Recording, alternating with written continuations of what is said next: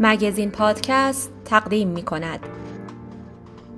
در مگزین پادکست قرار است هر هفته یک مجله مهم و تاثیرگذار معرفی شود.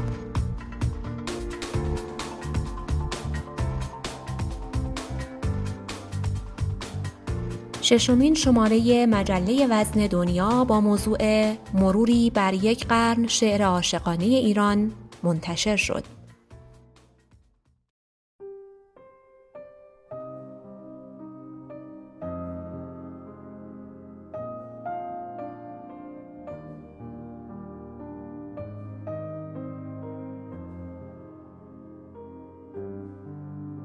چه بیتابانه میخواهمت ای دوریت آزمون تلخ زنده به گوری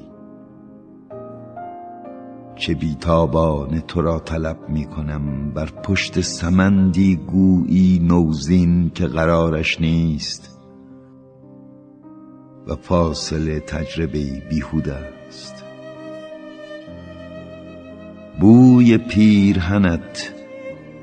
اینجا و اکنون. کوها در فاصله سردند.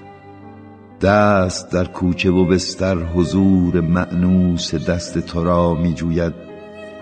و به راه اندیشیدن یأس را رج می زند بی نجوای انگشتانت فقط و جهان از هر سلامی خالی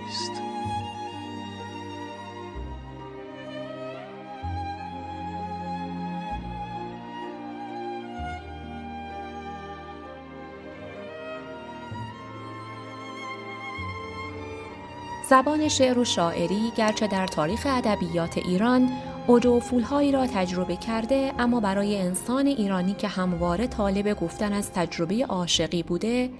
شاعرانگی به طور پیوسته هم هدف بوده و هم ابزار هم طریقه فریاد بوده و هم راهکار نجوا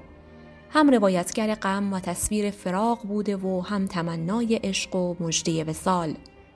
در طول دوران معاصر این تمنای گفتن نه تنها کاهش نیافته که هر بار به شکل و فرم تازه‌ای راه خیش را پیدا کرده و هموار ساخته است. گاهی با استعاره و کنایه و گاهی با زبان گلایه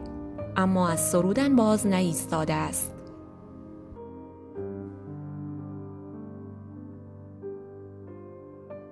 البته اصر ما با گذشته تفاوتهایی دارد اگر مراجع فرهنگی جامعه در گذشته برای پیوند با توده مردم سالها منتظر می نشستند تا از طریق شاگردان و آثار خود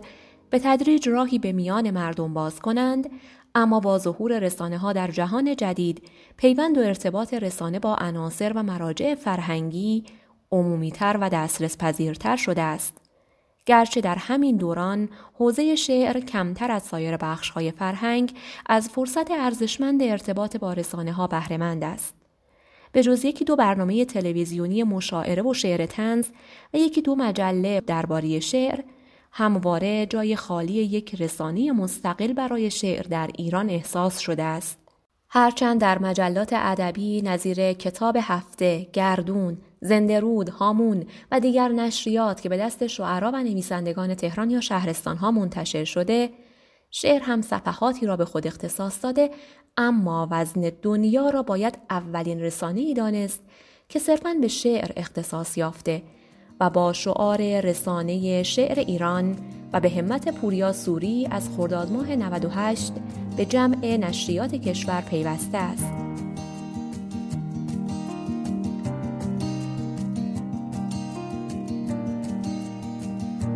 مجله وزن دنیا در شش شماره منتشر شده خود اشعار کلاسیک و نیز شعر نیمایی و معاصر را مورد توجه قرار داده و گزارشات و اتفاقات مرتبط با دنیای شعر و شاعری و جریانهای ادبی را به اطلاع مخاطبان میرساند.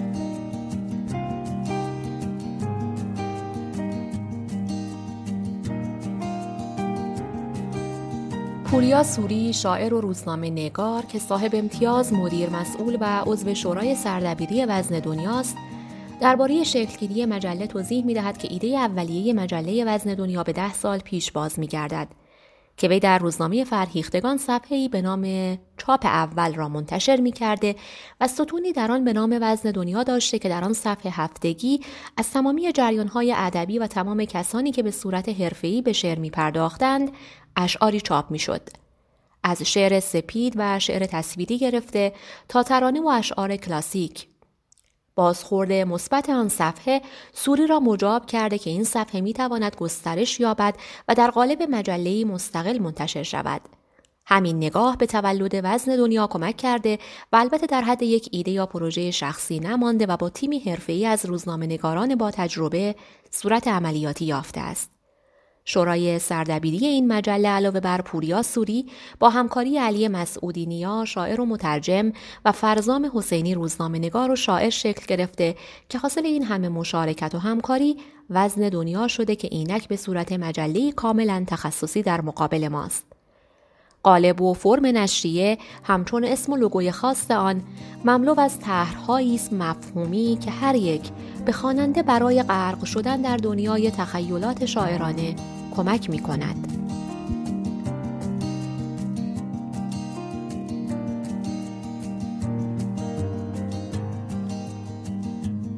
اولین شماره وزن دنیا با پرونده درباره نیمایوشیج و بازخانی اشعار او آغاز شده است.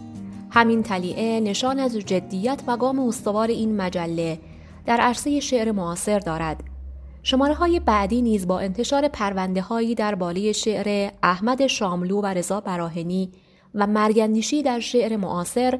جایگاه خود را در جریان شناسی شعر فارسی تثبیت کرده و بی تردید باید گفت در این عرصه به جایگاه ممتاز و منحصر به فرد رسیده است. همچنین از شماره نخست تا ششمین شماره چاپ شعر و آثار متعدد شاعران استانهای مختلف و شاعران آن سوی مرزها برای اولین بار در سطح یک رسانه حرفه‌ای و سراسری اتفاق افتاده و شاعران معاصر صاحب مجله‌ای شدهاند که باستاب کلمات آنهاست. همین امر باعث شده که بتوان بی تردید ادعا کرد اگر مخاطبی از علاقمندان جدی شعر باشد یک پایگاه معتبر برای خواندن و خوانده شدن پیدا کرده است.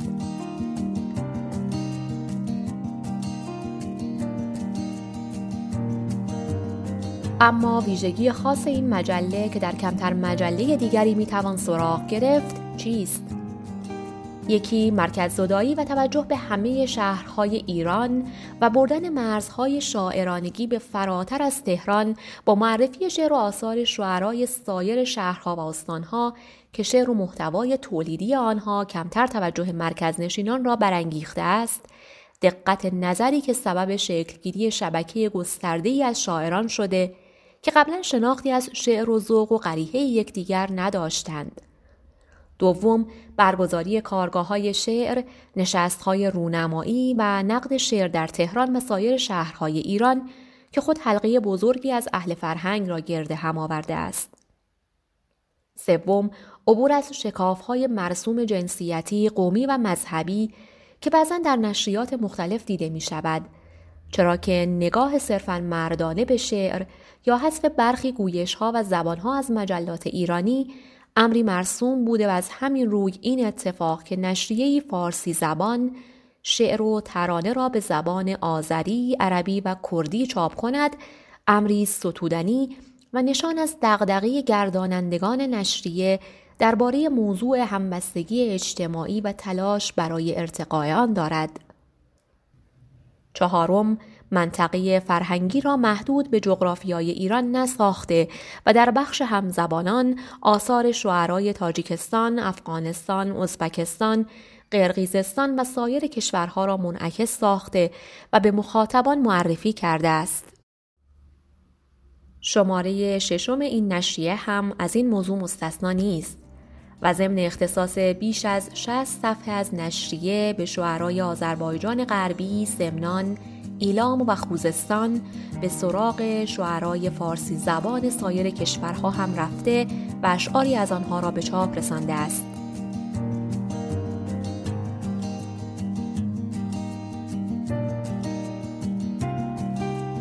در پرونده این شماره که با عنوان یک قرن شعر عاشقانه ایران به چاپ رسیده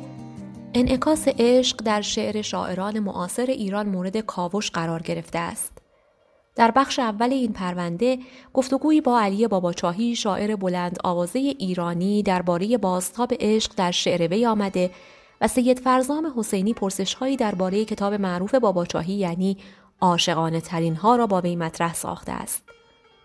همچنین میترا فردوسی میزگردی مجازی با حضور محمد رضا اصلانی، حافظ موسوی، مهری بهفر و عاطف چارمحالیان با موضوع شعر عاشقانه امروز تشکیل داده و نگاه شعرای معاصر ایران به عشق را به شیوه پدیدار شناختی نقد و تحلیل کرده است. در سلسله مقالاتی باستاب عشق در شعر منوچهر آتشی، احمد شاملو، مهدی اخوان سالس، فروغ فرخزاد، فریدون مشیری، احمد رضا احمدی، گراناز موسوی و چندین شاعر معاصر دیگر توصیف و نقد شده است. در پایان نیز در چکیده موضوع عشق در شعر معاصر ایران زیل عنوان ای عشق همه بهانه از توست جنبندی شده است. ای عشق همه بهانه توست.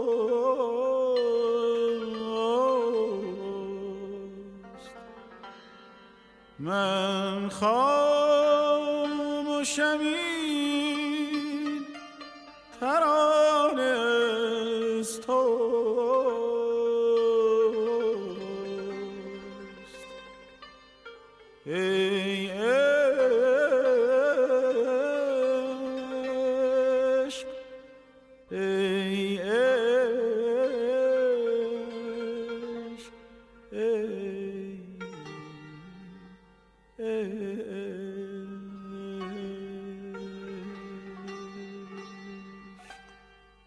نوشته شهریار خسروی با عنوان معشوق جدید شعر فارسی داف از جمله مقالات جالب این پرونده است که در آن تحول معنایی در فرهنگ و موسیقی غیررسمی ایران را مورد توجه قرار داده است.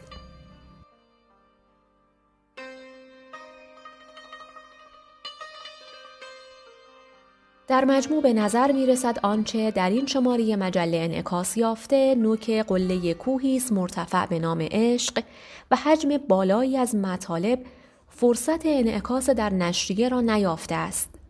در مقدمه بسیاری از مطالب نویسندگان نوشتند که باید خیلی خلاصه مطالب را توضیح دهند و این ضمن آنکه امید را برای شماره دیگری درباره عشق زنده نگه می‌دارد مخاطب را در پایان بسیاری از مطالب تشنه شنیدن کامل روایت شاعرانه از عشق باقی می‌گذارد.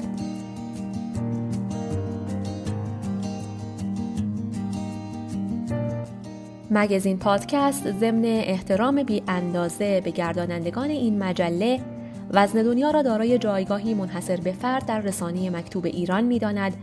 و شعار این نشریه یعنی رسانه شعر ایران را کاملا منطبق با عملکرد آن در این شماره تلقی می کند و آرزوی استمرار این حرکت و پویایی بی پایان برای آن دارد و بر اساس تجربه خانش دقیق این مجله پیشنهاد می کند با قرار دادن بارکودهایی بر روی صفحات شعر استانها هم امکان شنیدن صدای شاعران و ارتباط نزدیکتر مخاطب با آنها فراهم شود و هم با این اقدام فارسی زبانان مرکز نشین با لحجه، زبان و گویش دیگر مردمان جغرافیای فرهنگی ایران آشنایی و قرابت پیدا کنند. همچنین نقد برخی اشعار چاپ شده می تواند به اطلاع زبانی شاعران کمک کرده و کارگاهی مکتوب برای مخاطبانی باشد که گامهای نخست را در مسیر شعر برمیدارند.